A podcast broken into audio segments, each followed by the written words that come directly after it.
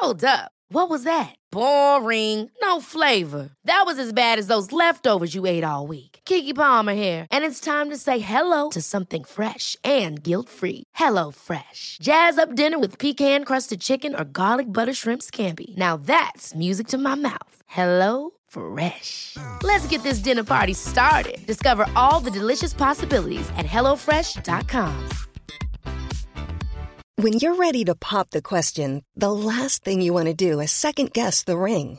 At Bluenile.com, you can design a one of a kind ring with the ease and convenience of shopping online. Choose your diamond and setting. When you find the one, you'll get it delivered right to your door. Go to Bluenile.com and use promo code LISTEN to get $50 off your purchase of $500 or more. That's code LISTEN at Bluenile.com for $50 off your purchase. Bluenile.com code LISTEN. Hiring for your small business? If you're not looking for professionals on LinkedIn, you're looking in the wrong place. That's like looking for your car keys in a fish tank. LinkedIn helps you hire professionals you can't find anywhere else, even those who aren't actively searching for a new job but might be open to the perfect role. In a given month, over 70% of LinkedIn users don't even visit other leading job sites. So start looking in the right place. With LinkedIn, you can hire professionals like a professional. Post your free job on linkedin.com slash people today. Hey, it's Ryan Reynolds, and I'm here with Keith, co-star of my upcoming film, If, only in theaters May 17th. Do you want to tell people the big news? All right, I'll do it. Sign up now and you'll get unlimited for $15 a month in six months of Paramount Plus Essential Plan on us. Mintmobile.com slash switch. Upfront payment of $45 equivalent to $15 per month. Unlimited over 40 gigabytes per month. Face lower speeds. Videos at 480p. Active Mint customers by 531.24 get six months of Paramount Plus Essential Plan. Auto renews after six months. Offer ends May 31st, 2024. Separate Paramount Plus registration required. Terms and conditions apply if rated PG.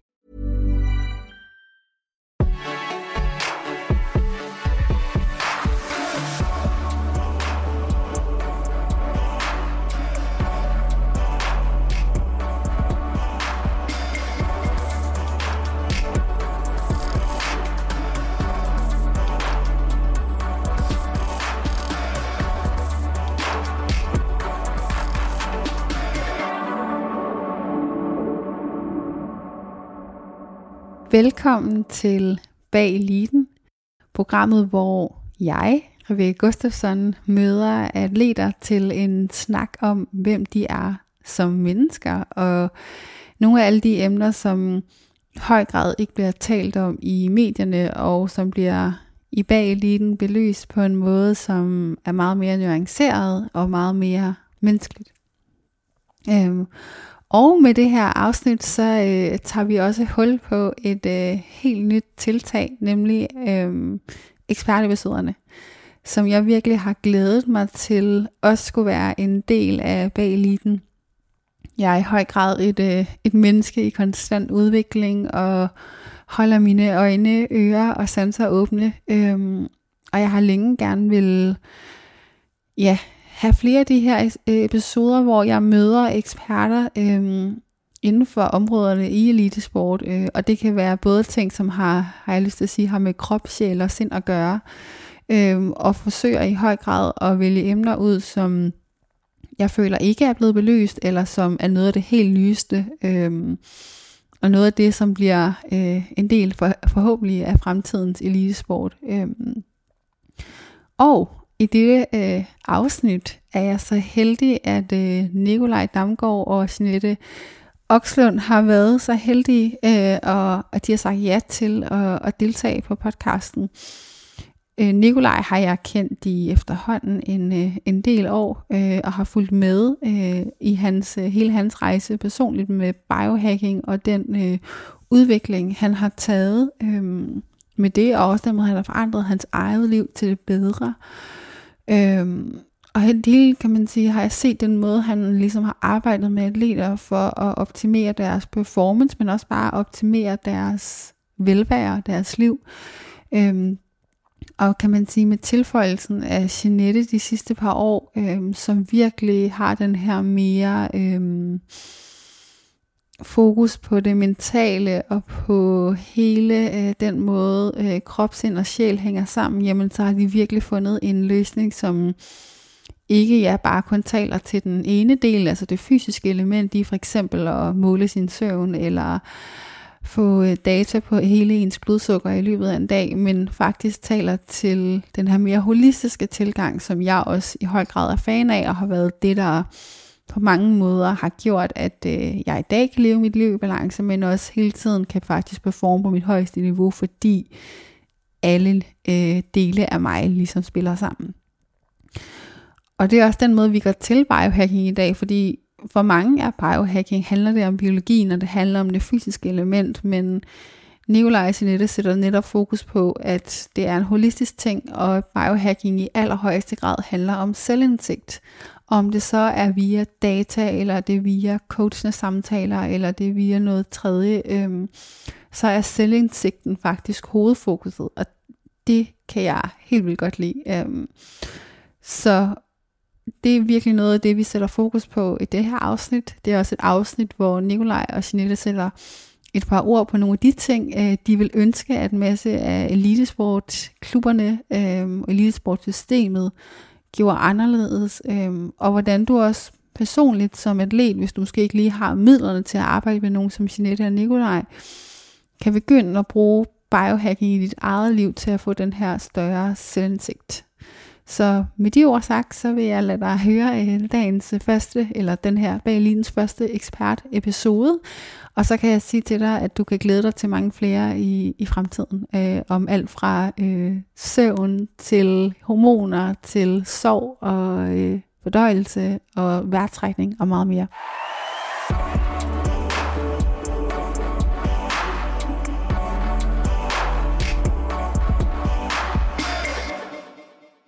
Velkommen til Bag Eliten, Jeanette og Nikolaj.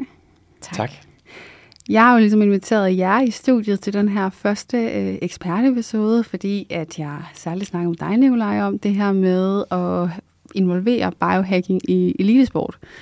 Og for mig, der har biohacking øh, de sidste i hvert fald 10 år været en ting, som har fundet sted i mit liv. Øh, ikke fordi jeg egentlig selv har dyrket det så meget, men jeg har en far, der er stor fan af det, og har introduceret mig til eksperter som Ben Wheelfield og Dave Asprey og alle de her andre store amerikanske eksperter med fasning og søvn og alt for at gå med hvad sådan noget, bare i græsset osv. Så, ja. øhm, så derfor så har det været en ting, der ligesom stille og roligt har bevæget sig ind i mit liv, men som jeg på ingen måde har lyst til at kalde mig ekspert på. Men derfor sidder I her. Og også fordi, at hvad kan man sige, i forhold til elitesport, så er biohacking stille og roligt virkelig begyndt at blive en ting, som virkelig mange atleter dyrker. Så jeg kunne helt vildt godt tænke mig, at vi lige måske starter med, at øh, I sætter nogle ord på, hvad biohacking egentlig er. Um, og jeg ved sådan, der selvfølgelig er en sammenhæng mellem det fysiske, det mentale og det spirituelle, men for vi lige kan få penslet tingene ud og få det på plads først. Så Nikolaj, det her med det fysiske perspektiv på biohacking, hvad vil det sige? Og først og fremmest, uh, tusind tak for at invitere os ind ja, i den her meget spændende podcast. Uh, jamen, altså biohacking handler jo overordnet om at tage kontrol om det indre og det ydre miljø. Mm. Uh, den her uh, blive chef eller CEO uh, i sit eget liv, og uh, sådan særligt bruge den teknologi af data, der ligesom er i dag, til at få nogle øh, biokemiske KPI'er, hvorved man så kan kigge ind i, hvordan kan jeg ligesom øh, optimere på den front. Og det er jo derfor, at det også er ved at vinde ret stort indpas i hele elite-miljøet. Det er jo fordi, at man kan få nogle specifikke data på dig og nogle andre på Jeanette og nogle helt tredje på mig, og så se, hvor man ligesom kan, kan optimere på det. Mm. Så det er sådan overordnet den der med, at man vil gerne vide, hvad man kan optimere på, og det er rigtig svært at optimere på noget, du ikke kan måle. Øhm, og den måde, vi så arbejder med det på, det er jo så hele tiden den der øh, forbindelse mellem det fysiologiske, som jeg arbejder rigtig meget med, og så hele det mentale, som, som Janette arbejder rigtig, rigtig meget med. Og det der med den der forståelse af, at når jeg skruer på noget af det, jeg arbejder med, jamen så har det også en indflydelse på det arbejde, Janette mm. øh, laver med at, øh, atleterne. Og omvendt. Og omvendt, ja ja, altså det går hele tiden den, den mm. øh, begge veje, ikke? Øh, jeg ved ikke, om du vil sætte nogle, øh, nogle ord på det sådan... Jo, og det er jo, det er jo det, eller man kan sige, vi har jo begge to arbejdet i ja, de sidste 10-12 år i, øh, med det her i det her felt. Nikolaj med det fysiske og mig med det mentale, og øh, i al beskedenhed synes jeg jo, vi har gjort det ret godt indtil nu, eller indtil vi stødt ind i hinanden og fandt ud af, at der var så mange flere stik at hente, når vi arbejdede sammen om det. Øhm, altså, det er, det er der, hvor 2 plus 2 bare bliver, giver langt mere end 4. Mm. Øh, så, så det at få forståelsen for den kode, der er mellem det fysiske og mentale, mm. er bare en game changer. Mm. Og når du siger det her med det på et mental plan, altså sådan, når Nikolaj siger, at man måler nogle ting ind i kroppen, hvad er det så det mere på det mentale? Hvad er det for nogle ting, man kigger på, når man snakker biohacking i et mentalt perspektiv? Jamen altså man kan sige, det man også kan sige om biohacking, det er, at det er jo den her, der er jo rigtig mange af de her sådan old gamle visdomme, mm. som øh, vi bruger i biohacking, men som nu øh, bare er blevet researchet på, og der ligger studier på det, og man kan begynde at måle på ting. Øh, så for eksempel det, der ligger i mit felt, som for eksempel meditation og selvindsigt, det har vi tidligere ikke kunne måle på, andet end man kan mærke, at øh, man flytter sig. Nu kan vi faktisk begynde at, at måle på øh, mm. stressniveauer, vi kan måle på... Øh, Meditationspåvirkning på hjernen. Præcis, ja. det er der jo så mange studier på. Så, så øhm, ja, så det mentale, det er jo igen der, alt det mentale kan måles, også mm. fysiologisk. Mm. Så det, ja. Men det er sjovt, fordi øh, nu når du sagde lige det der med det indre og det ydre, øh, hvad kan man sige, miljøer, der på, påvirker, og det er jo rigtig meget det her, man kender fra epigenetik. Altså det her med, at vores miljø, ligegyldigt om det er følelserne indvendige, om det er følelserne udvendige, som påvirker. Og nu er det jo ligesom bare blevet, jeg ved ikke, man kan sige, jeg føler lidt biohacking på noget er at tage epigenetik til ligesom sådan det næste niveau. Øh, altså jeg har meget læst, øh, som sikkert nogle af dem, der lytter med, kender sådan Dr. Joe Spencer, har jeg læst i rigtig mange år, og ligesom fuldt meget af hans måde, og kommer hele tiden tilbage til hans bøger. Øh, og det er jo rigtig meget det her, han taler om. Hvad er det for nogle følelser, tanker osv., vi har, og det påvirker vores, den måde, vores gener udtrykker os, altså, altså vores epigenetik. Præcis. Så det er jo også enormt interessant det her med, at jamen, når vi kigger på, som vi siger, biohacking, så er vi nødt til at forstå, at det både handler om fysik, det handler om tanker, følelser, det mentale, men det handler mm. også, også om et større perspektiv, noget spirituelt og en eller anden måde. Øhm, og jeg ved fra jer begge to, at det måske, eller for dig, Nicolaj, at, at det her med biohacking kommer på en eller anden måde ud af en eller anden krise, eller en eller anden personlig søgen. Øhm, så kan du lige sætte nogle ord på, hvad fik dig ind i biohacking? Jo, altså, og det er rigtigt. Det er, jo, øh, det er jo desværre sådan, vores samfund lidt er skruet sammen. Det er jo, at man først rigtig bliver interesseret i det, mm. øh, når man har mærket smerten. Så det er vel snart 13-14 år siden nu, hvor jeg var ansat ved, ved Bestseller, som jeg var super glad for, men på grund af nogle personlige ting røg ned i en kæmpe, kæmpe krise. Mm. Øhm, øhm, I en periode var det så, så slemt, at det eneste, jeg ligesom tænkte på, det var, hvordan kan jeg begå selvmord, hvordan kan jeg komme herfra?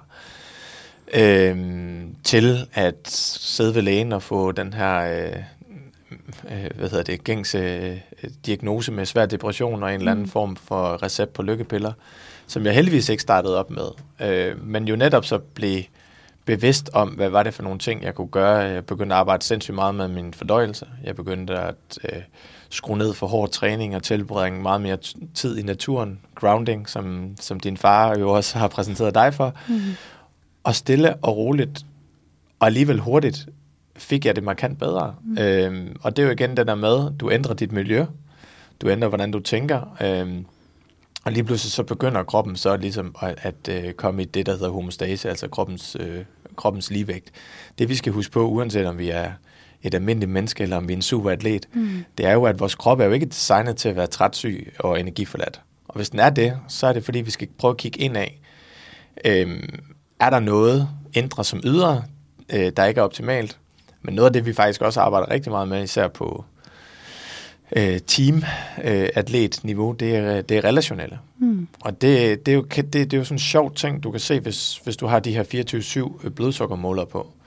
Det er, hvordan at dit blodsukker, øh, som er direkte relateret til din, dit stressniveau, altså kortisol, kan begynde at blive fluktueret, hvis du er sammen med nogle relationer, der ikke giver dig energi. Mm. Eller hvis du har en kontrovers med en nær kollega eller en ægtefælle eller et eller andet, så uden du spiser, så bliver den relation, har den direkte påvirkning på dit blodsukker. Mm. Så det er jo også alle de der mekanismer, de der forståelser, vi arbejder rigtig, rigtig, rigtig meget med, når vi arbejder hele det her sådan optimeringsfelt. Øh, og så vil sige, for os er det jo ikke kun optimeringsfeltet, det handler jo rigtig, rigtig meget om at skabe det gode liv. Mm, trivsel. Ja. Mm. Og det er jo folk kommer ofte til os, fordi de gerne vil have mere energi og optimere, mm. men i bund og grund, hvis man sådan dykker ned i det, og det er lige meget om det er en atlet, eller om det er en CEO, eller hvad det er, så handler det faktisk om at få den der indre fred. Mm. Og det der med at stå ved og blive mere øh, bekendt med, hvad er det for en person, man er. Mm. Øh, ikke kun på banen eller i konkurrencer, men også udenfor og alle de der forskellige ting. Og det, det hele hænger bare sammen. Mm. Og det, det, det er i hvert fald det, vi synes, der er sindssygt spændende, og det vi gerne vil stå på mål på, og det er også derfor, vi elsker at komme ud i sådan nogle situationer her, for så kan vi jo ligesom uddybe det lidt mere mm. i forhold til det arbejde, vi laver, fordi der er så meget at hente der. Især nu, altså et, et fodboldhold, der skal til en slutrunde.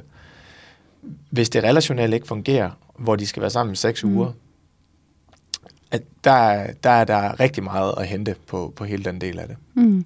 Men det er sjovt, du siger det, Nicolaj, fordi øh, tilbage til det der med, at du kan se blodsukkeret, der påvirker. Altså, jeg er et særligt sensitivt menneske, det vil sige, at mit nervesystem er enormt overaktivt, og jeg er et meget, meget særligt sensitivt menneske. Øh, og det vil sige for mig for eksempel, at jeg har en dag, hvor jeg er presset, eller jeg har været bare til det ven med mange mennesker, og måske det har været en god oplevelse, men der er stadig mange indtryk, og jeg ikke lige har fået nukket ned for mine energisystemer, så kan jeg ikke spise noget. Mm. Jeg, jeg er simpelthen så mæt, at jeg er fuldt op af alle andre ting end egentlig næring, altså hvis man kan sige det sådan. Øhm, og det er jo også bare et bevis på, i hvert fald for sådan som mig, som mærker alting, hvor meget at ens miljø og de ting, man tager ind, og de mennesker, man er sammen med, påvirker en både negativt og positivt. Mm. Og jeg tror også, det er derfor, at man ser nu i sportsverdenen, er lidt det her en ekstremt stor fokus på alt det, Jeanette kan inden for det mentale. Mm. Man kan sige, det jeg kan og arbejder med, det, det har der jo været i hvert fald dimension af meget fokus på mm. de seneste mange år, men man har ligesom manglet hele den del, som, som Jeanette øh, tilbyder i det, og især når du så begynder at arbejde øh, sammen omkring det. Fordi det er meget på det der med, at atleterne de er blevet et produkt, der skal ind og levere et eller andet yes. resultat og lige snart kampen er, er færdig, eller sådan noget, så, så glemmer man hele den del, der er det også. Ikke? Mm. Øh, og jeg tror, vi kommer til at se langt flere øh, nedbrud, sammenbrud på den mentale del, mm. fordi rent fysisk er de jo stærke og øh, langt, over, mm. langt over evne, ikke? men de mangler ligesom at have trænet den mentale øh, muskel også. Ja, eller det vil sige, de har jo, altså der er jo ofte mentaltrænere koblet på, men mm. så er det igen på, øh, på selve sportsdelen. Altså det er en mental træner omkring de ting, der sker på banen. Så, så noget af det, vi ligesom prøver at løfte ind, det er det her med, at det er jo hele mennesker, der har liv og mm. bekymringer og relationer og tanker om fremtid og om fortid, som alle mulige andre mennesker har. Mm. Altså. Men det er jo også, altså det er jo derfor, jeg laver den her podcast. Det er jo netop faktisk for at nuancere det der billede på atleter og på særligt også elitesport i et mere samfundsmæssigt perspektiv, men også for atleterne selv, for at få forståelsen af, hvem er jeg, hvordan mm. mærker jeg mig selv, og hvad er, det, altså, hvad er der tilbage, når jeg øh, tager alt det her, der hedder sport og præstationer og resultater væk? Mm. Hvad, hvad er så essensen af det, der er, og hvordan lever jeg mit bedste liv? Og er sporten det bedste liv for mig? Altså, det er noget af det, jeg kan huske, min coach arbejdede meget med sådan hypnose og virkelig dybdegående. Da jeg, og jeg havde en, altså, han var i princippet en sportscoach, men kom ikke fra sportsverdenen, og var ikke tilknyttet Team Danmark eller noget, selvom jeg var en del af det. Og det var jo rigtig meget de der spørgsmål, han stillede mig. Det var jo sådan noget, du ved, hvorfor gør du det her? Mm. Hvem er du uden det? Hvordan ser Rebecca ud, når hun er glad? Altså sådan nogle helt penslede ting, og komme ind og mærke de der følelser og tanker, der hører til de ting, og ikke bare ligesom kigge på, øhm, hvad, hvordan vi kunne optimere min performance, for det er ikke det, det handlede om. Det handler nej. om noget mentalt. Og nej, og det, og det sjove er jo, at når man går ind og arbejder lige præcis det sted, så optimerer du faktisk din performance. Yes. Fordi når du præcis. ved, at du er noget, uanset hvor elendigt du måtte klare den næste præstation, så sænker du dine stressniveauer og, og, og alle optimerer dig selv 100% mm. i forhold til øh, ressourcer, øh, så du så biproduktet, kan man sige, bliver i virkeligheden en optimering. Mm. Og så er øh, tricket jo, at hvis du kun prøver at finde dig selv for at optimere, så lykkes det ikke. Så, så det... Øh, en dybere mening ja. bagved det. Men jeg er også nysgerrig på for dig, Jeanette. Hvordan kom du ind i alt det her? Altså, hvorfor blev det vigtigt for dig? Hvis vi endelig skal tale spirituelt, så, øh, så, øh, så blev Nikolaj og jeg nærmest smidt sammen, og fra øh, dag et, så eksploderede det bare med idéer og udvikling og wow. alt muligt andet. Og, øh, og jeg vil også sige, at vejen derfra har også bare altså, vist sig. Så, øh, så jeg, prøver, jeg prøver i virkeligheden at have den der tilgang, at jeg er øh, en service of whatever. Og, og det er det her, der er kommet min vej, hvis jeg skal være helt ærlig. Så... Øh, så har jeg ikke brugt alle mine teenageår på at se uh, sport. Uh, og da Nikolaj begyndte at præsentere de her atleter for mig, var jeg også sådan lidt, huh? Hvad, what? Hvad skal jeg med dem? Mm. Og så var det, at det viste sig, at lige præcis det fokus, jeg har med mennesket, som du selv uh, taler om her, det gjorde en verden til forskel. Mm. Men jeg er jo også det der klokkeklare eksempel på, at fordi jeg ikke var bevidst om, hvem jeg var som menneske ud over min sport, altså svømning er jo ekstrem, som jeg har dyrket, altså du træner 10 gange om ugen, når du er 12, 13, 14 år, ikke? Øhm, så fordi jeg ikke var bevidst om, at jeg sådan, var min sport, og hvem jeg var ud over den, så knækkede jeg jo fuldstændig i en meget tidlig alder. Ja. Øh, og jeg fik jo så heldigvis hjælpen, og har ligesom brugt mange år på at få det der fundament og undersøge ting, og meget nysgerrig. Jeg har været alt i det spirituelle til det hardcore, det her biohacking ting og så videre.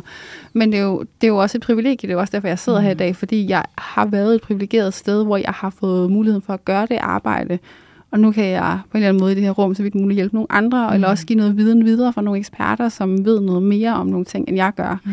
Og så kan jeg sige, at jeg har bare en nysgerrig interesse for, for det hele. Ikke? Øhm, men for lige at komme tilbage til alt det her netop med at arbejde med biohacking som atleter. Øhm, jeg ved ikke, om jeg har lyst til at starte om det, eller snakke med at fortælle om det, men hvor starter man? Altså hvis jeg nu var atlet, eller sad uden sportsklub og godt kunne tænke mig at dykke ned i det her, hvor starter man så? Jamen jeg tror, jeg, tror, jeg vil tage over på den, fordi at, at øh, vores, vores øh, helt store opdagelse, altid når vi kommer til at arbejde med de her fantastiske mennesker, det er jo faktisk, at vi nok ret ofte starter lidt et andet sted, end de også selv forventer. Mm. Jeg plejer at have den her metafor med, at rigtig mange øh, har så meget fokus på den her superoptimering, så at man putter et guldtag på et brændeskur. Yes. Og øhm, fordi at når vi øh, arbejder med nogle af de her atleter og kigger ind i deres døgnrytme, det er altid der, vi starter, kigger på deres søvn, øh, kvalitet, øh, hele det bare at lære dem at trække vejret ordentligt. Altså der er virkelig, virkelig meget at hente der. Og så hele den del, som, altså det der med at få styr på deres tanker, og hele den, du sagde det lidt selv før, men mm. den tror jeg også, det er vigtigt for lytterne at forstå det her med, at hvis du har frygttanker og katastrofetanker, så aktiverer du hele den her biologiske stressrespons i kroppen på, helt ned på hormonplan, mm. ligesom hvis der var en tiger efter dig, eller du var virkelig sådan fysisk stresset. Ja, kroppen kan faktisk ikke kende forskel på tanke og virkelighed. Nej. Altså den... Og så hele den der del af, at vi er simpelthen nødt til at få styr på det der fundament, fordi ellers så får du ikke fuld udbytte af alt det der superoptimering, du reelt set laver. Mm. Så jeg vil sige, det er altid der, vi starter, ligesom med, med øh, øh, ja, uanset om det er en... Og hvordan måler man, altså hvordan måler man det? Hvordan dykker man ned i det overhovedet? Øh, der er forskellige, altså vi har sådan en, en, en, en åndedrætstest, øh, hvor, hvor man øh, finder ud af, hvor, hvor et, atleterne ligger henne, og det er ikke meget, øh, eller det er meget normalt, at når vi laver første test, så ligger de på, på omkring en score, der ligger sådan 20-25 stykker, og, og man siger, at en atlet skal minimum ligge på, på 40, ikke? Så der er rigtig meget hent der. Så er der hele søvn-tracking-delen af den, med, så, hvor vi bruger den her over-ring rigtig meget. Mm. Øhm, der er rigtig meget hent i hele den der aftenrutine, for styr på sin, altså drosle ned, og så se ind i kvaliteten af, af søvnen. Øhm, frem for, at der er i sådan hele verden øh, og vores samfund været meget fokus på kvantiteten af søvnen, men vi, vi nørder meget mere ned i kvaliteten af søvnen. Mm. Så det er, jo, det er jo en del af det, og så er der jo rigtig meget altså den del, du laver, det er, jo, det er jo rigtig meget der, hvor Jeanette er. Altså for mig at arbejde med Jeanette og de her atleter, så kan jeg altid se, hvornår i forløbet de begynder at knække den der mentale kode. Mm. Fordi når jeg har sessionerne med dem, så er det en anden glød, det er en anden energi, det er en helt anden udstråling, og det er en helt anden tilgang til livet, de ligesom går med. Det er en helt anden ro. Altså de har ikke deres skuldre er sænket og alle de her forskellige ting. Og de begynder faktisk også at klare sig langt bedre på banen. Men alt efter, hvad de kommer fra, så kan det jo godt være hårdt. Altså hun er en strid dame til tider. Jeg har selv blevet udsat for, for mange ting, og det er jo noget af det vildeste selvudvikling. Mm. Men hvis du ligesom har lyst til at gå ind i det, så er der så meget potentiale at hente mm. i hele den del, sammenholdt med alt det, det andet så mm. også. Ikke? Så det er altid der, vi starter. Øh, fundamentet med søvn, åndedræt, Øh, rigtig mange tænker, at vi starter med at nørde ned i kost og det ene og det andet. Det, det, det gør vi faktisk ikke. Det kommer lidt længere hen i mm. forløbet, fordi det er i min verden den der superoptimering. Øh, fordi hvis du ikke sover ordentligt, hvis du ikke har styr på dine tanker, hvis øh, du ikke trækker vejret ordentligt, alle de der forskellige ting, så, øh, ja, så er det lidt lige meget.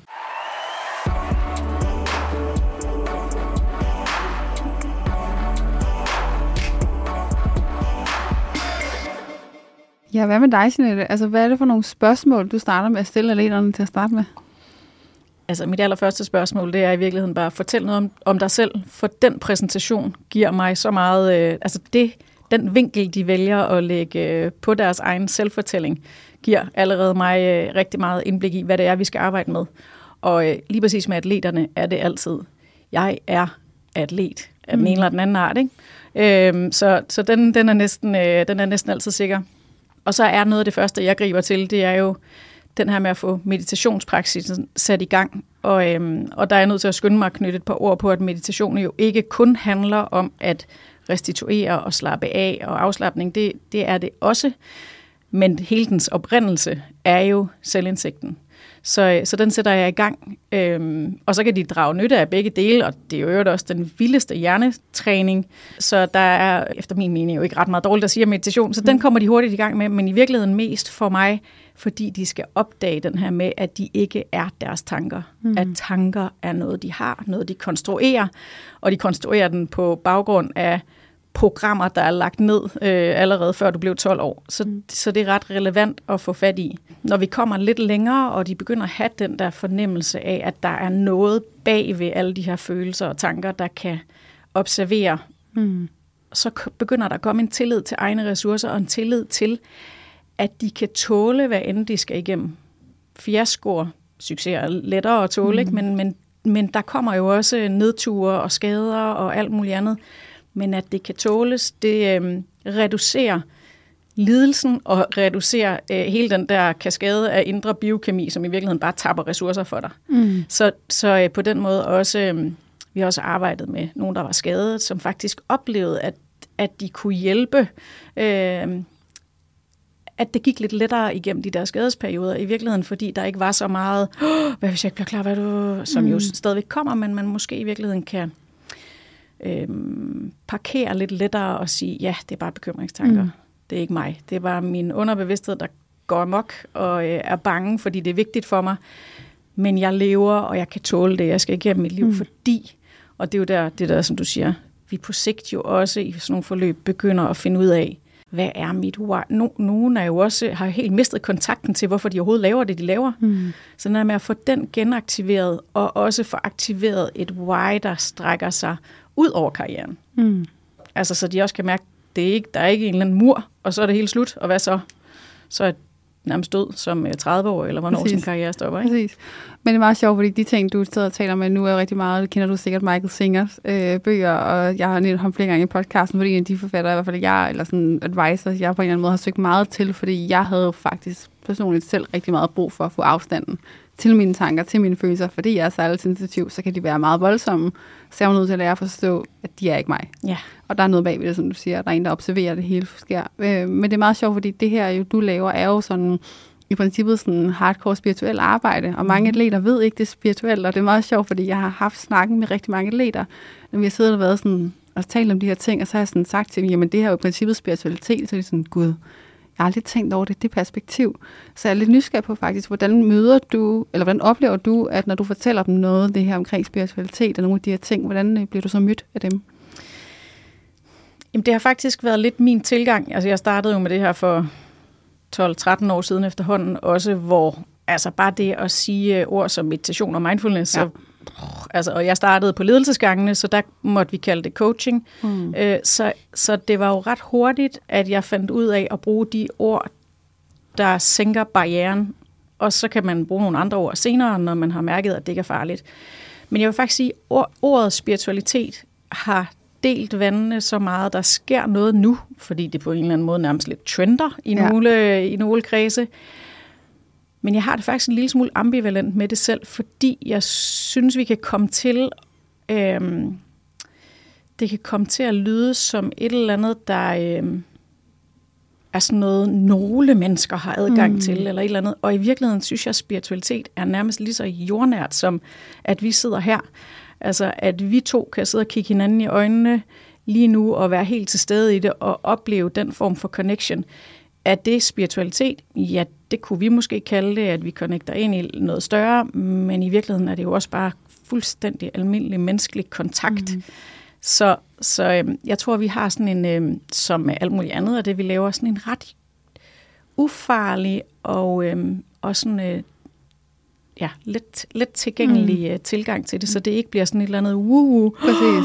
Skal man til en røgelse, og øh, er der engle i lokalet, ja. og sådan noget? Altså, skal det, man have lavet en særlig tøj på? Det kan jeg det, huske det. i starten, for jeg havde det meget sådan. Præcis, præcis. Og skal man meditere i hvidt tøj ja, for præcis. at trække god energi? Og prøv at, jeg har ingen, altså jeg har siddet øh, på de vildeste retreats, og selv siddet i mærkeligt tøj og sagt, at, altså, jeg har ingen modstand på det. Jeg elsker det univers, fordi det kan give øh, noget ekstra, mm. men det er altså ikke nødvendigt. Altså, man kan jo sidde på en motorvej og meditere og få en spirituel oplevelse. Præcis, præcis. Ja, og jeg synes faktisk, du plejer at have en ret god forklaring også, at for os, der handler det jo bare det der med, at man finder ud af, at det vi arbejder med, det handler bare om energi, mm. ressourcer. Altså det der med, at når du finder ud af at få styr på dine tanker, så er det ikke et energidræn. Så kan de faktisk være med til at skabe mere energi. Øh, når vi får forbedret din søvn, så får du helt automatisk mere energi. Øh, når vi optimerer din fordøjelse, så trækker du bedre energi ud af den mad, du spiser. Så mange af de ting, vi skruer på og arbejder på, handler jo bare om at give atleten bedre adgang til, til mere energi og kapacitet. Mm. Og så bliver det mere nogle gange bare et spørgsmål om, jeg tror, du har den der med, det bliver bare et spørgsmål om ressourcer. Præcis. Ja, og, det, og, og også opleve den energi, der kan opstå mellem mennesker. Og så er det egentlig lige meget, hvad vi kalder den. Mm. Mm. Men jeg synes også, det, altså, det er vildt smukt sagt, fordi I sagde jo også begge to tidligere, at sidste ende så handler biohacking om selvindsigt. Mm. Og det er jo det, vi på en eller anden måde allerede nu kan bekræfte, at det er det, det, det, det der er essensen af det. Mm. Det handler ikke om alle de der biologiske markører, eller alt muligt andet, eller superoptimering, som du sagde. Nej. Det handler i sidste ende om at få den der selvindsigt, og faktisk kunne mærke sig selv, ja. øh, og gøre det. Og der vil jeg gerne lige sige, der er den største udfordring i hele biohacking-universet, det er at netop, at folk ikke har den der selvindsigt, og mm. ikke mærker sig selv, fordi de efter vores overbevisning ofte bruger dataen og teknologien forkert. Altså, de bruger den ikke til at, at optimere deres selvindsigt. De bruger bare, okay, nu har jeg sovet dårligt, så det bliver en dårlig dag, for eksempel. Mm. Men man glemmer nogle gange lige det der med også at mærke efter. Øh, og, og forståelsen af, hvordan man faktisk skal bruge noget af det her data og teknologi. Mm.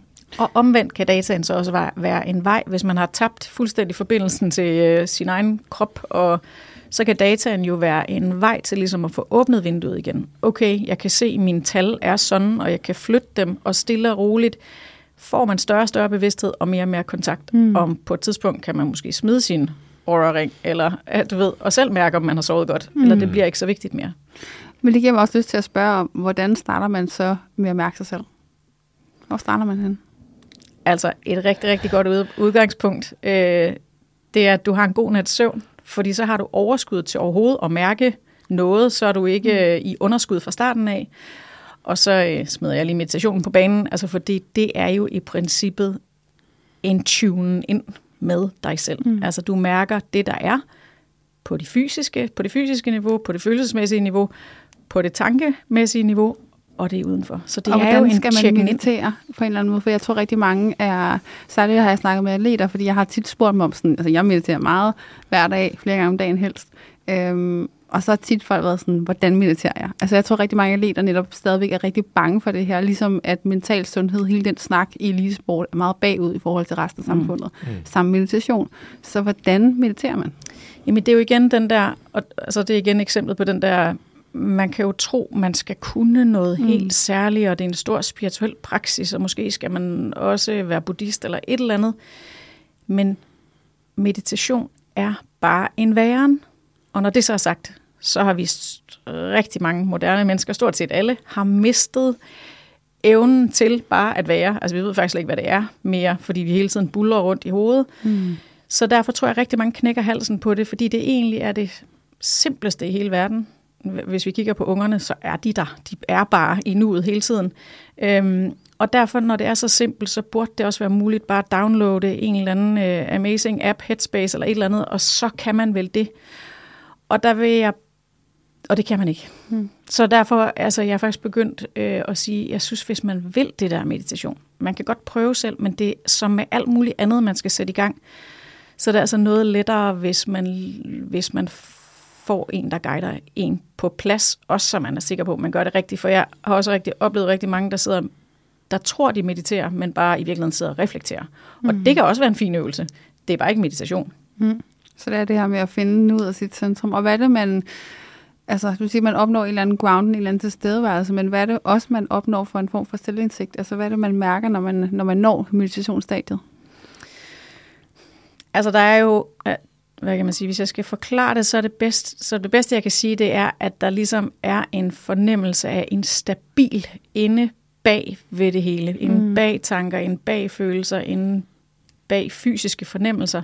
At der er en stabil derinde, som både er meget mig, men også i forbindelse med alt andet. Mm. Så man føler, man er en del af noget større. Ja, ja. Og, og det ved vi jo så også, øh, hvis vi kigger på studierne, når du føler, du er i forbindelse med noget større, så lever du længere, du har det bedre, du har mindre stress, osv. Mm. osv., osv. Så mm. det er jo også, øhm, mm, ja, udover at det er dejligt, så øh, er det helt fysiologisk godt for dig. Mm. Og det der med at føle sig som en del af noget større, kan igen lyde som sådan, gud, skal jeg så være religiøs? Ja, det kan, det være, det kan være en model for nogen, og en del af noget større kan også være belonging til, altså det kan være en fornemmelse, man oplever, når man er i naturen. Eller til sin familie, mm. eller til sit hold, eller, altså du ved, det kan i virkeligheden være, øhm, jeg får kuldegysninger nu. Ja, men jeg tænker også bare tilbage til, jeg tror, det vi jo alle sammen så ved altså fodboldlandsholdet, herrene der, altså efter Christian Eriksen, mange har jo siddet og peget fingre af landsholdet siden da, fordi der har været sådan, hvorfor præsterer de ikke? Ja. Men måske bare det, du siger nu, den der ånd, større connection, var et bevis på, at det hold kunne noget mere, når de var sammen, og måske der nu så bare er noget ubalance i hele den der hold. Mm. Ja, og måske i virkeligheden bare en... Øh, en frygt for at have mistet det der, som fuldstændig kortslutter det hele. Ikke? Ja, præcis. Jo, fordi det har jeg også lige lyst til at tilføje til hele det her meditationsnød, i forhold til, når vi i hvert fald snakker performance. Altså det, man også ved fra hardcore evidens, det er, at når du mediterer, så har du mindre aktivitet i dit frygtcenter amygdala. Mm, ja.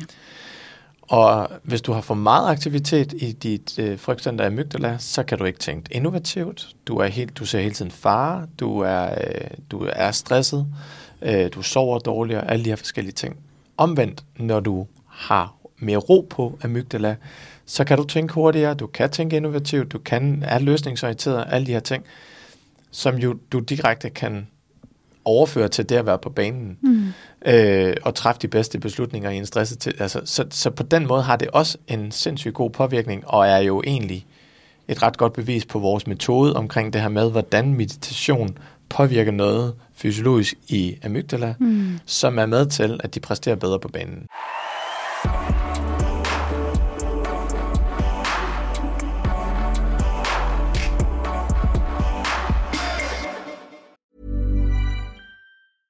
Jewelry isn't a gift you give just once. It's a way to remind your loved one of a beautiful moment every time they see it. Blue Nile can help you find the gift that says how you feel and says it beautifully with expert guidance and a wide assortment of jewelry of the highest quality at the best price. Go to BlueNile.com and experience the convenience of shopping Blue Nile, the original online jeweler since 1999. That's BlueNile.com to find the perfect jewelry gift for any occasion. BlueNile.com. Even on a budget, quality is non negotiable. That's why Quince is the place to score high end essentials at 50 to 80% less than similar brands. Get your hands on buttery soft cashmere sweaters from just 60 bucks, Italian leather jackets, and so much more.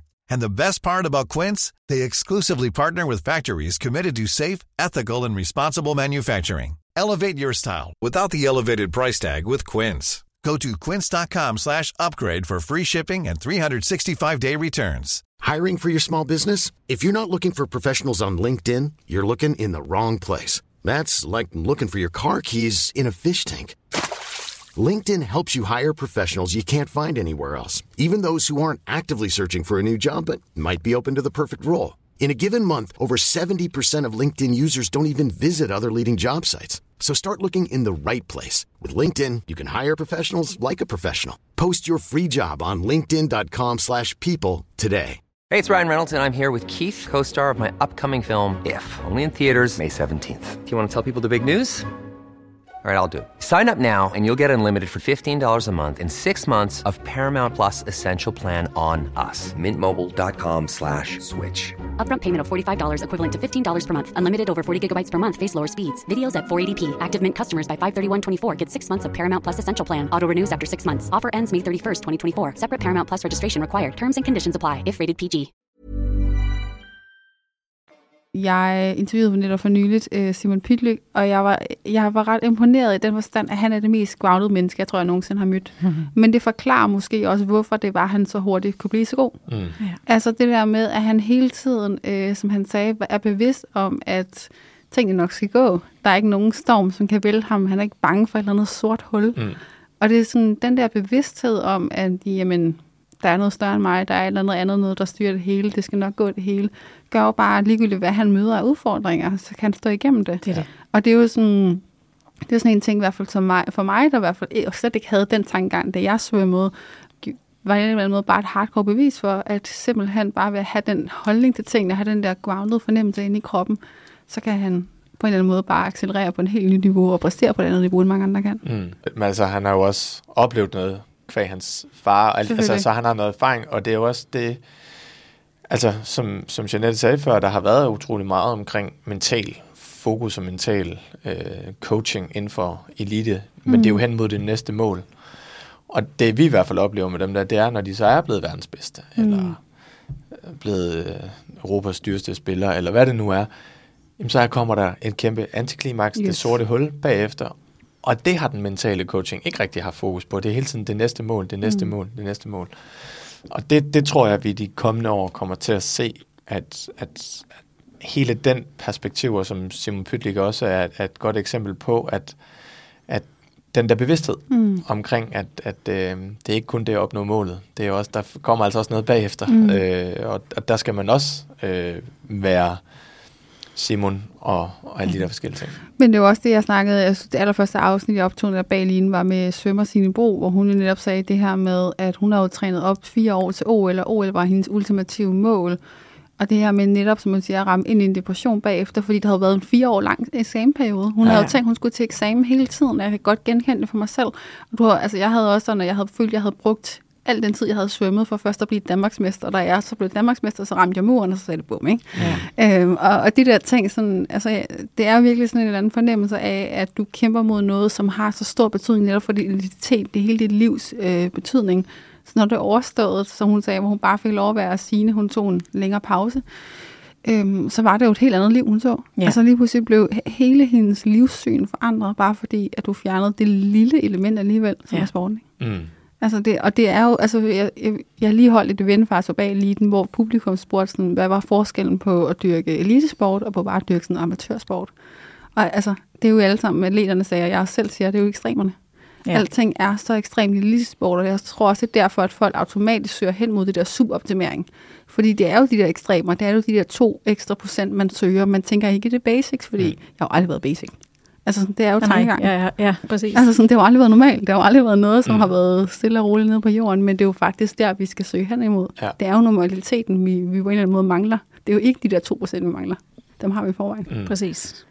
Øhm, og jeg er lige nysgerrig på, fordi i forhold til det her netop med superoptimering, sådan, hvornår er det, man så skal kigge på det? Altså selvfølgelig, når basics er opfyldt, men hvornår er så basics opfyldt, og hvornår går man over til de her mere sådan ekstra 2%?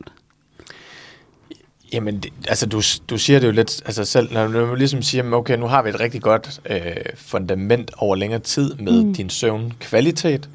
Øh, vi har fået den her øh, åndedrætsscore op over øh, de 40. Øh, man begynder at kunne se den her øh, ild og knist i øjnene. Mm. Øh, altså, at, at folk er nået til den der, jeg tror også, du plejer at sige, at det kommer meget an på, hvor selvbevidst øh, atleten er til en start. Altså, hvor hurtigt Jeanette ligesom skal, eller hvor meget tid hun egentlig skal bruge på at knække den kode. Så man kan sige, når de ligesom er, er på plads, ikke? Så, øh, så er det jo ligesom der, hvor man, så har du et sindssygt godt fundament for så netop at nørde ned i, i sådan nogle ting som blodsukker, mm. øh, kostdelen, øh, nogle helt specifikke øh, meditationer til, til natten op til kamp og alle de der forskellige ting. Men det er jo alt sammen ting, der bliver meget nemmere, når man har styr på sit fundament, men også at du får meget mere udbytte af, mm. øh, eller effekt af, når du ligesom har, har styr på det. Så det er meget svært at sige, hvornår det lige er, fordi det er jo mennesker, vi arbejder med. Mm. Så, så de her atleter, der skræddersyrer vi jo meget forløbende til det, og, og nogle knækker koden efter 6 uger, og andre skal bruge 12 uger på det. Mm. Så det er, jo, det er jo den måde, og det er at arbejde med mennesker på. Vi har ikke et fast program, vi ligesom lægger ned over og siger, jamen, sådan her er det alle til alle atleter. Vi har nogle overordnede elementer, vi har en overordnet metode i hele den måde, Jeanette og jeg arbejder på, men så kommer det jo meget an på, hvad det er for et menneske, der sidder over for os, mm. og hvad de har med af gamle, ubevidste programmer, hvor meget Jeanette skal grave der og omprogrammere, øh, og alle de her forskellige ting. Mm. Ja. Det kan være faktisk lidt nysgerrig hos Jeanette, fordi jeg synes helt det netop med omprogrammering af en sådan hjerne og sind er enormt spændende, både fordi det er noget, jeg sådan selv har haft behov for, men også fordi det er noget, jeg synes, der er vildt svært. Så jeg kunne rigtig godt tænke mig sådan, hvordan arbejder du med det, altså ud over meditation, altså sådan, hvordan arbejder man ellers med det her med at omprogrammere sin hjerne og sine tanker? Altså for det første er det noget først at blive opmærksom på, mm. hvordan du er programmeret. Og det, altså det er jo et kæmpe skridt i sig selv at opdage, at øh, jeg ikke er ligesom alle mulige andre, og, og, og, og at, øh, at der er en grund til, at jeg er programmeret, som jeg er. Og det har jo noget at gøre med, hvilke forældre, og hvilke skolelærer, hvad for et miljø, du er opvokset i. Muligvis vil nogen også sige, hvad for, hvem du er født som, altså hvad mm. du er mm. kommet med. Øhm, men det at få øje på dem, og så få, så, altså det er jo ikke alle vores programmeringer, der skal laves om. Mange af dem er jo super gode, og vi skal jo det også være taknemmelige, for de har bragt os, hvor de, altså de har haft en funktion. Men nogle af dem øh, kan være destruktive og hele tiden spænde ben, og i virkeligheden bare tappe på vores ressourcer. Øh, og, og når vi begynder at få øje på dem, og er til stede i nuet, fordi det er som regel dem, der trigger vores øh, frygt eller vores mm. øh, stresssystem, så det kræver ret meget at bryde de mønstre, og mønsterbruddet er jo ved at gøre noget andet, end du plejer. Og det kan jo være, altså de første gange, man skal gøre noget andet, end man plejer, der kan man jo få vækket nærmest øh, sådan liv og død, øh, angst, fordi hvad nu? Altså hvad hvis jeg fejler fuldstændig nu, eller hvad mm. hvis jeg bliver... Men så opdage, når du er gået igennem, åh, oh, det kunne jeg godt. Og, og, og få tillid til ens egne ressourcer i, at der er en anden vej, og når vi har gået den vej, flere og flere gange, så har du faktisk stille og roligt omprogrammeret. Altså så gror den bane, kan man sige, i hjernen ja, ja. til, som du plejer at have aktiveret, og så får du stille. Jeg plejer at bruge den der med motorvejen. Mm. Det svarer lidt til, at du kører med 110 ned af motorvejen, og så skal til at dreje af ud i noget græs. Det føles helt off. Øh, men jo flere gange du gør det, jo til sidst kan du asfaltere den nye vej.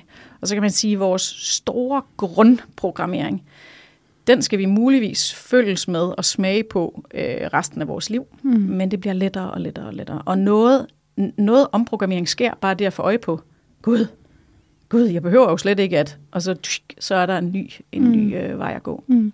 Men, men jeg arbejder, ja. undskyld, fordi ja. jeg, jeg glemte lige, en af de helt essentielle, som vi begge to øh, bruger rigtig meget, det er den her med at opdage, et, den der taknemmelighedstræning, mm så øh, stort set alt, og, og der er mange, der har sådan lidt, really? Men ja. den her, det er faktisk de færreste af os er i stand til, eller sådan per default, at se glasset som halvt fyldt. Vi er faktisk alle sammen programmeret til at se det som halvt tomt, fordi mm. det nyttede ikke noget, øh, når vi sad på heden, og vi bare var taknemmelige over sommerfuglene. Vi, vi skulle hele tiden sikre vores overlevelse.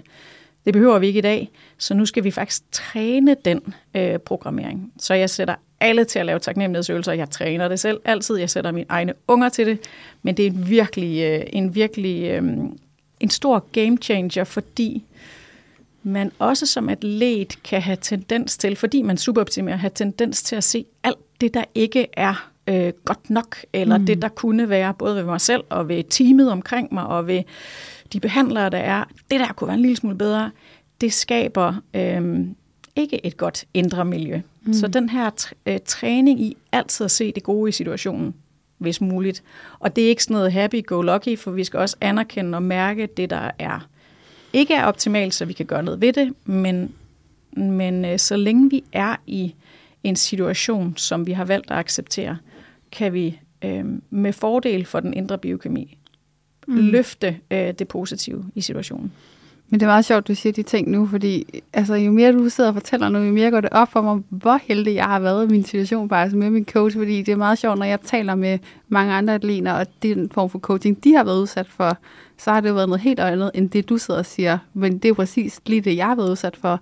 Jeg skulle hver dag skrive tre ting ned, jeg var dog positiv jeg sad jo netop og, øh, man kan kalde meditation, hypnose, hvad det var, øh, kom ind i hele det der nede, øh, hvor man sådan, det parasympatiske nervesystem mm. bare aktiveret, hvor du sidder i en helt anden verden, og nærmest ikke kan mærke din krop, og også at skulle sidde, jeg har prøvet sådan en hypnose på tidspunkt, hvor jeg skulle møde min frygt, Altså sådan, og hvor jeg sad og hyperventileret og kampsvede.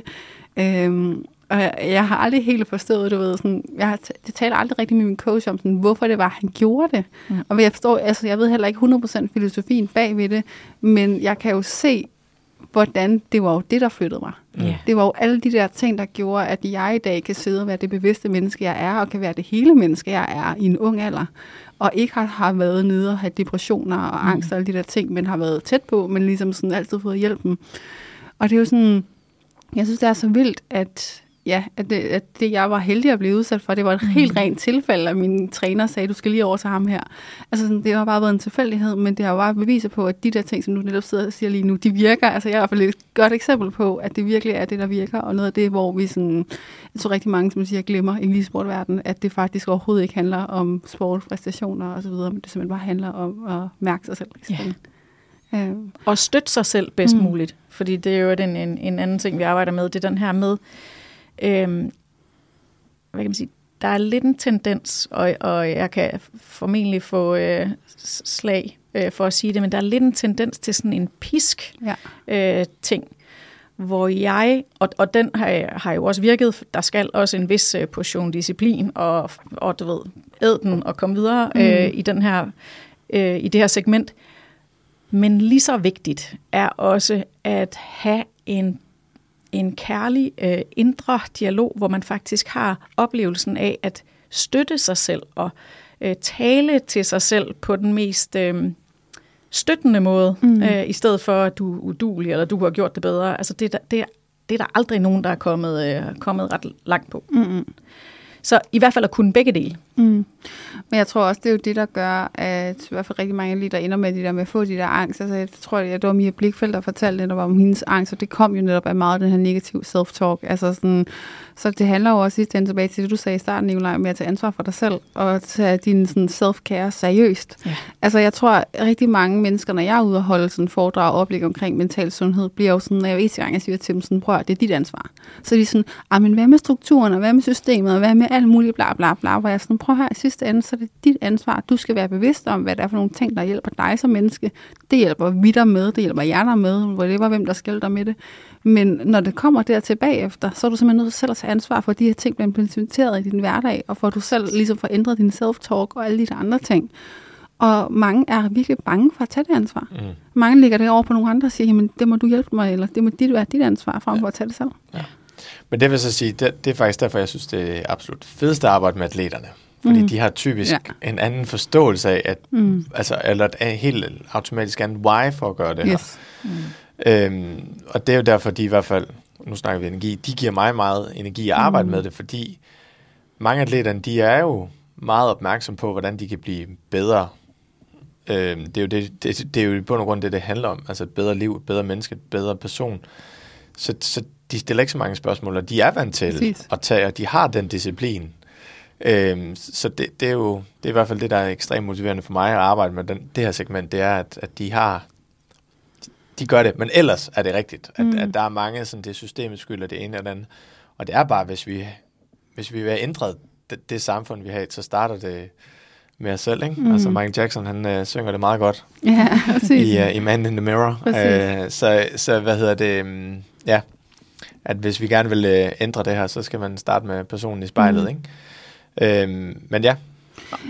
Endelig. Og når det så er sagt, så vil det jo være dejligt. Det starter med den, med, med den enkelte, men det er jo helt vanvittigt. Også, altså når man kigger på elitesport, det er jo ofte vældig unge mennesker, altså, mm. altså som, øh, som du selv siger, jeg havde ikke en anelse om, at der overhovedet måske var noget, der hed øh, øh, selvbevidst. Altså du ved, altså at det ikke er støttet mm. også rent systemisk eller Præcis. strukturelt. Ja, og det må sige... Det går hånd i hånd i hvert fald, begge ja. ikke? Altså 100 procent.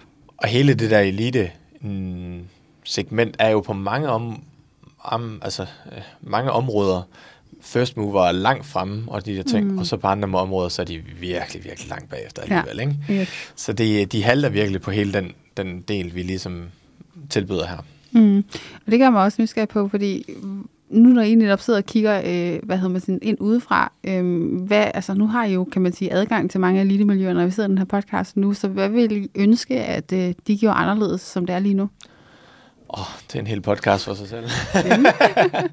Men altså i hvert fald få nogle af tingene på, på bordet, det ja, synes jeg kunne være fedt. Jeg synes jo stadigvæk, der er sådan en lidt en, i hvert fald i, i nogle af klubberne og sådan nogle ting, at der er jo en sundhedsstab og sådan mm. nogle ting, og øh, der er meget den der tilgang og adfærd, at vi gør det, vi altid har gjort. Mm.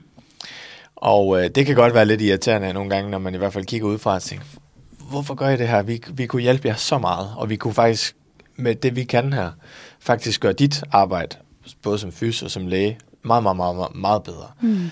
Så jeg vil ønske, at der var en større åbenhed, i, hvert fald i mange af klubberne, til ligesom at sige, hey, hvis det egentlig handler om, at vi skal få det her hold til at performe bedre og skabe en bedre organisation og en bedre kultur og bedre samfund og det ene og det andet, øh, at man så var mere sådan open-minded på, på de her ting.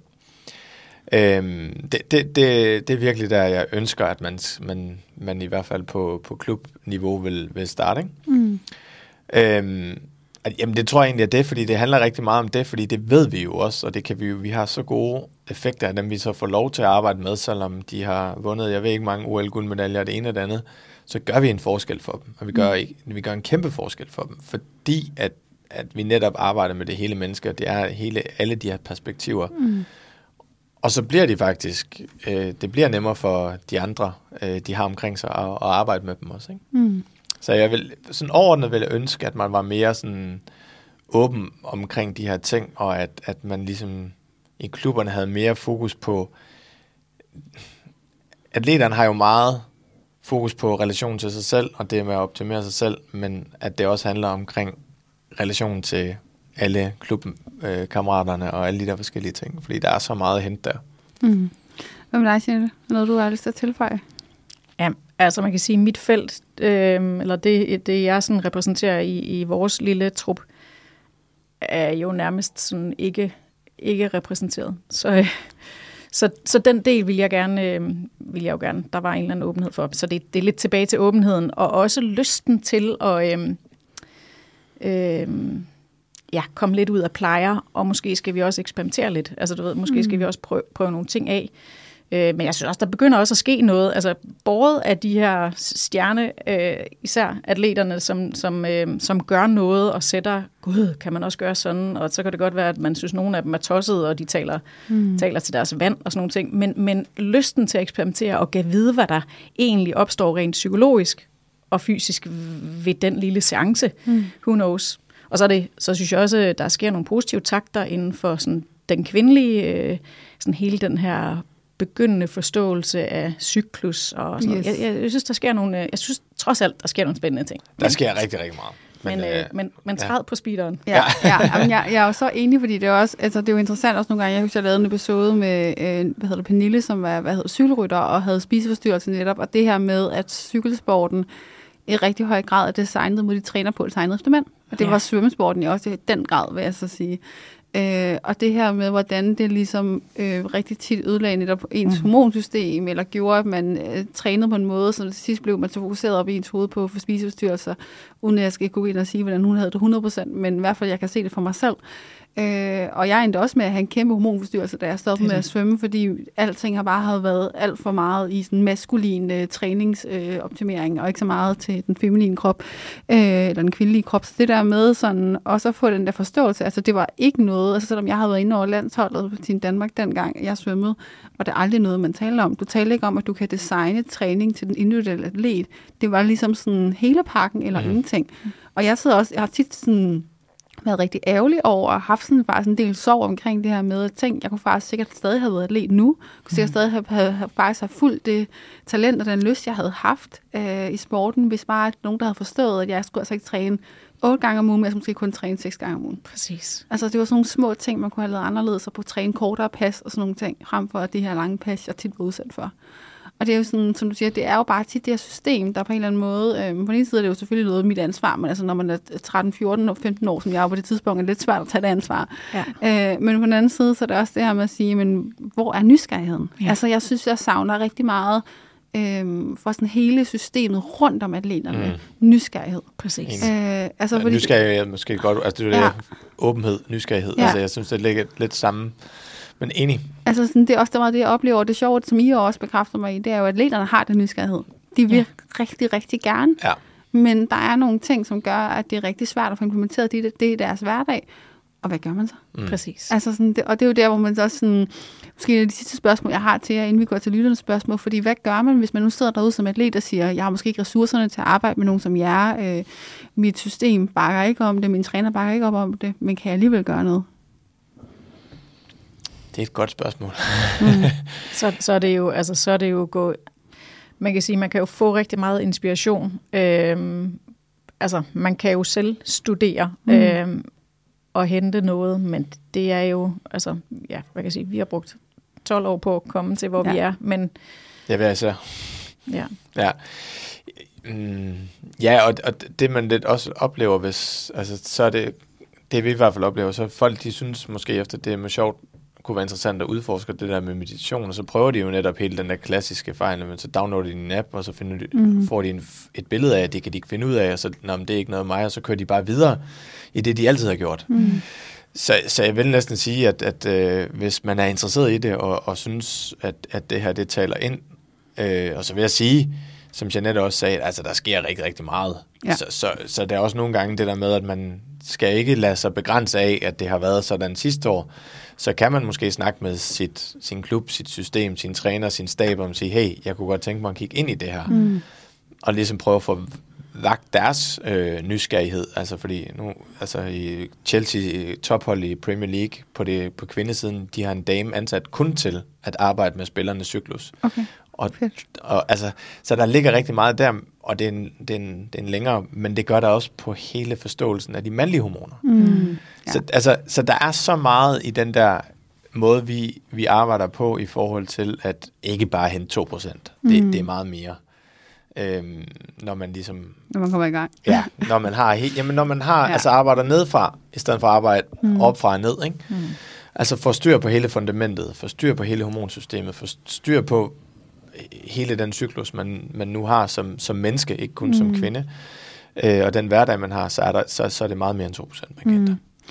Men jeg tænker også bare, altså nu nævner du netop også hele det der samarbejde med Chelsea og også Pernille Harder, som I også er begyndt at arbejde med. Altså sådan, så det er jo også en, altså det er, jeg tror virkelig, der er brug for sådan nogle rollemodeller. Yeah. Altså jeg tror, der er brug for de der store stjerner, som går ud og siger, at nu vil jeg gerne vise, at jeg gør det her anderledes, og jeg gør det ikke på grund af, at selvfølgelig vil jeg også gerne blive en bedre atlet og performe bedre, men jeg gør det faktisk i allerhøjeste grad for at kende mig selv ja. og mærke mig selv. Præcis. Og der er hun et fantastisk eksempel. Altså, mm. Altså hun er fantastisk ambassadør for hele kvindefodbold, men mm. hun er et fantastisk eksempel på også det at tage sin karriere, øh, øh, hvad skal man sige, alvorligt og tage ansvaret hjem, og er, er jo en, en fantastisk person at arbejde med. Øh, så, så, og netop også det der med at være ambassadør for, for noget nyt. Mm. Noget nyt, det kan jeg godt lide. Det er sådan meget øh, bag linestil at gøre noget, helst noget nyeste over det hele. øhm, og med det sagt, synes jeg, vi skal gå til øh, lytterens spørgsmål.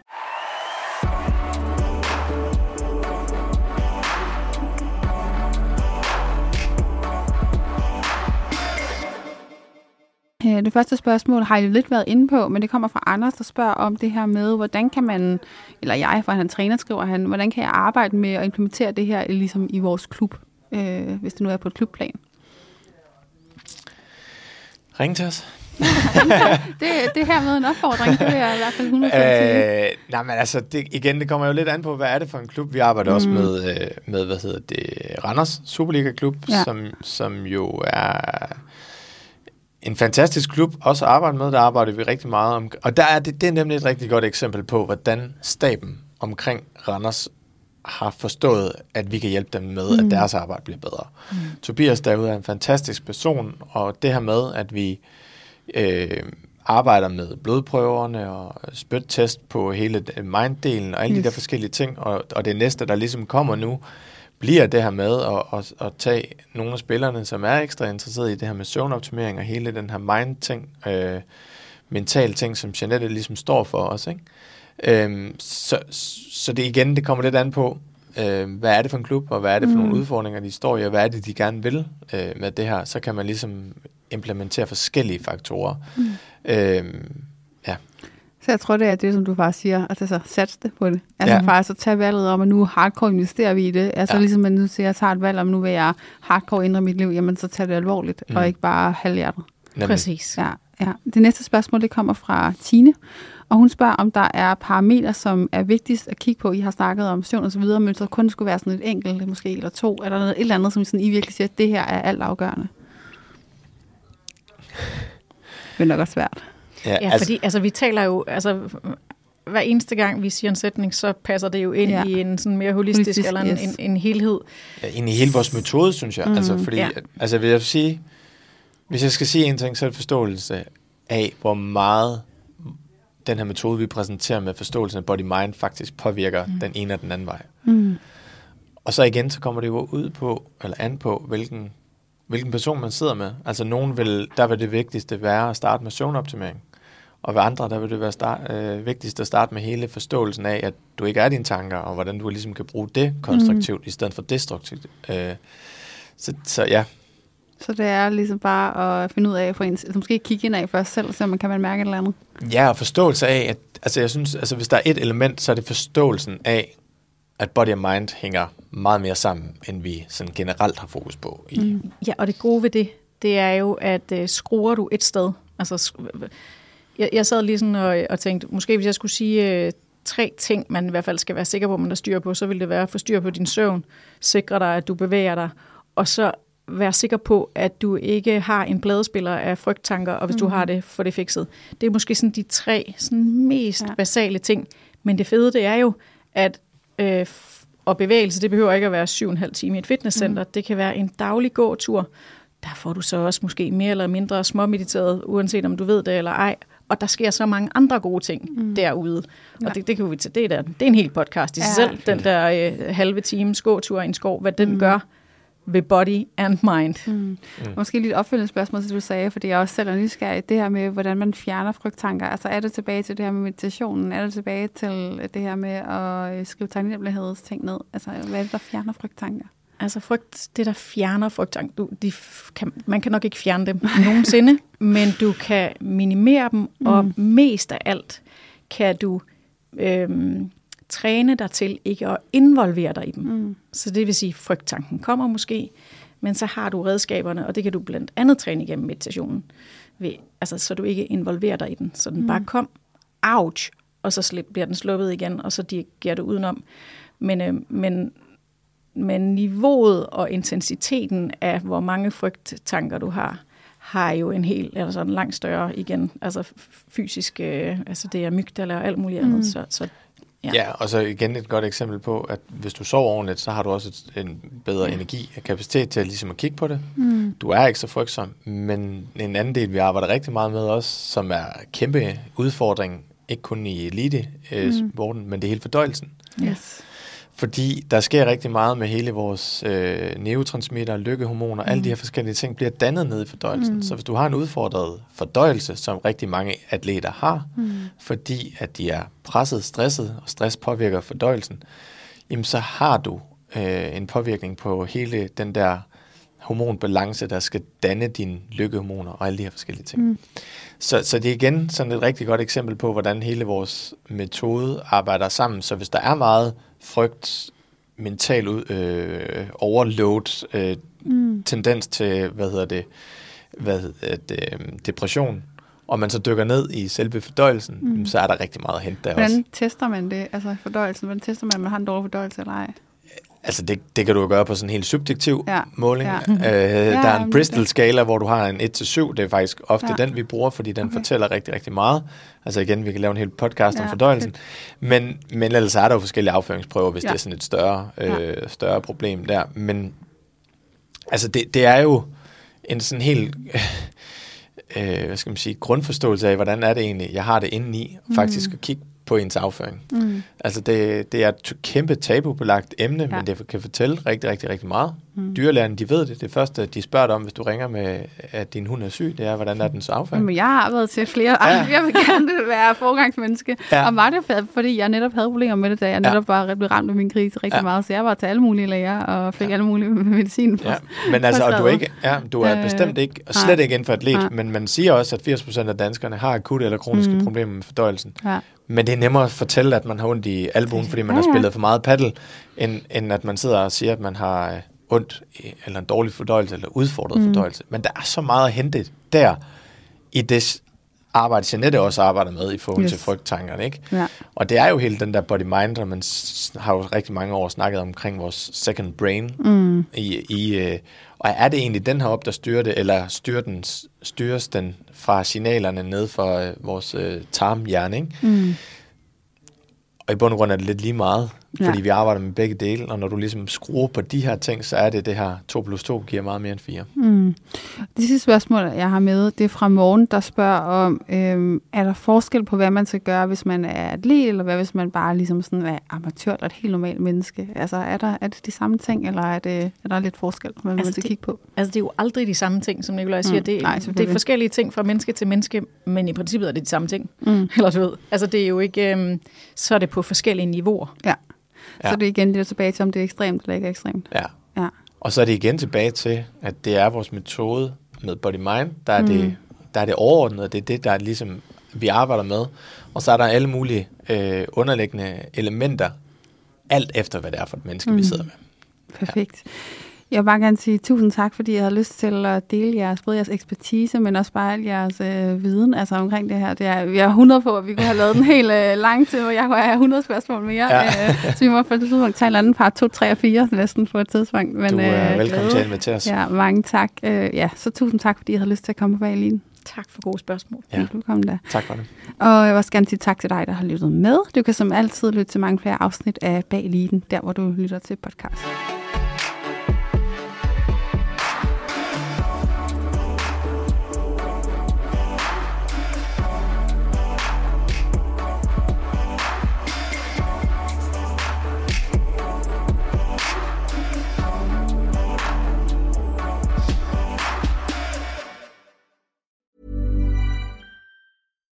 Deserves the best, and there's no better place to shop for Mother's Day than Whole Foods Market. They're your destination for unbeatable savings, from premium gifts to show-stopping flowers and irresistible desserts. Start by saving 33% with Prime on all body care and candles. Then get a 15-stem bunch of tulips for just $9.99 each with Prime. Round out Mom's menu with festive rosé, irresistible berry chantilly cake, and more special treats. Come celebrate Mother's Day at Whole Foods Market. Planning for your next trip? Elevate your travel style with Quince. Quince has all the jet setting essentials you'll want for your next getaway, like European linen, premium luggage options, buttery soft Italian leather bags, and so much more. And it's all priced at 50 to 80% less than similar brands. Plus, Quince only works with factories that use safe and ethical manufacturing practices. Pack your bags with high-quality essentials you'll be wearing for vacations to come with Quince. Go to quince.com slash trip for free shipping and 365-day returns. Ever catch yourself eating the same flavorless dinner three days in a row? Dreaming of something better? Well, HelloFresh is your guilt-free dream come true, baby. It's me, Kiki Palmer. Let's wake up those taste buds with hot, juicy pecan-crusted chicken or garlic butter shrimp scampi. Mm. Hello Fresh. Stop dreaming of all the delicious possibilities and dig in at HelloFresh.com. Let's get this dinner party started. Hi, I'm Daniel, founder of Pretty Litter. Cats and cat owners deserve better than any old fashioned litter. That's why I teamed up with scientists and veterinarians to create Pretty Litter. Its innovative crystal formula has superior odor control and weighs up to 80% less than clay litter. Pretty Litter even monitors health by changing colors to help detect early signs of potential illness. It's the world's smartest kitty litter. Go to prettylitter.com and use code ACAST for 20% off your first order and a free cat toy. Terms and conditions apply. See site for details.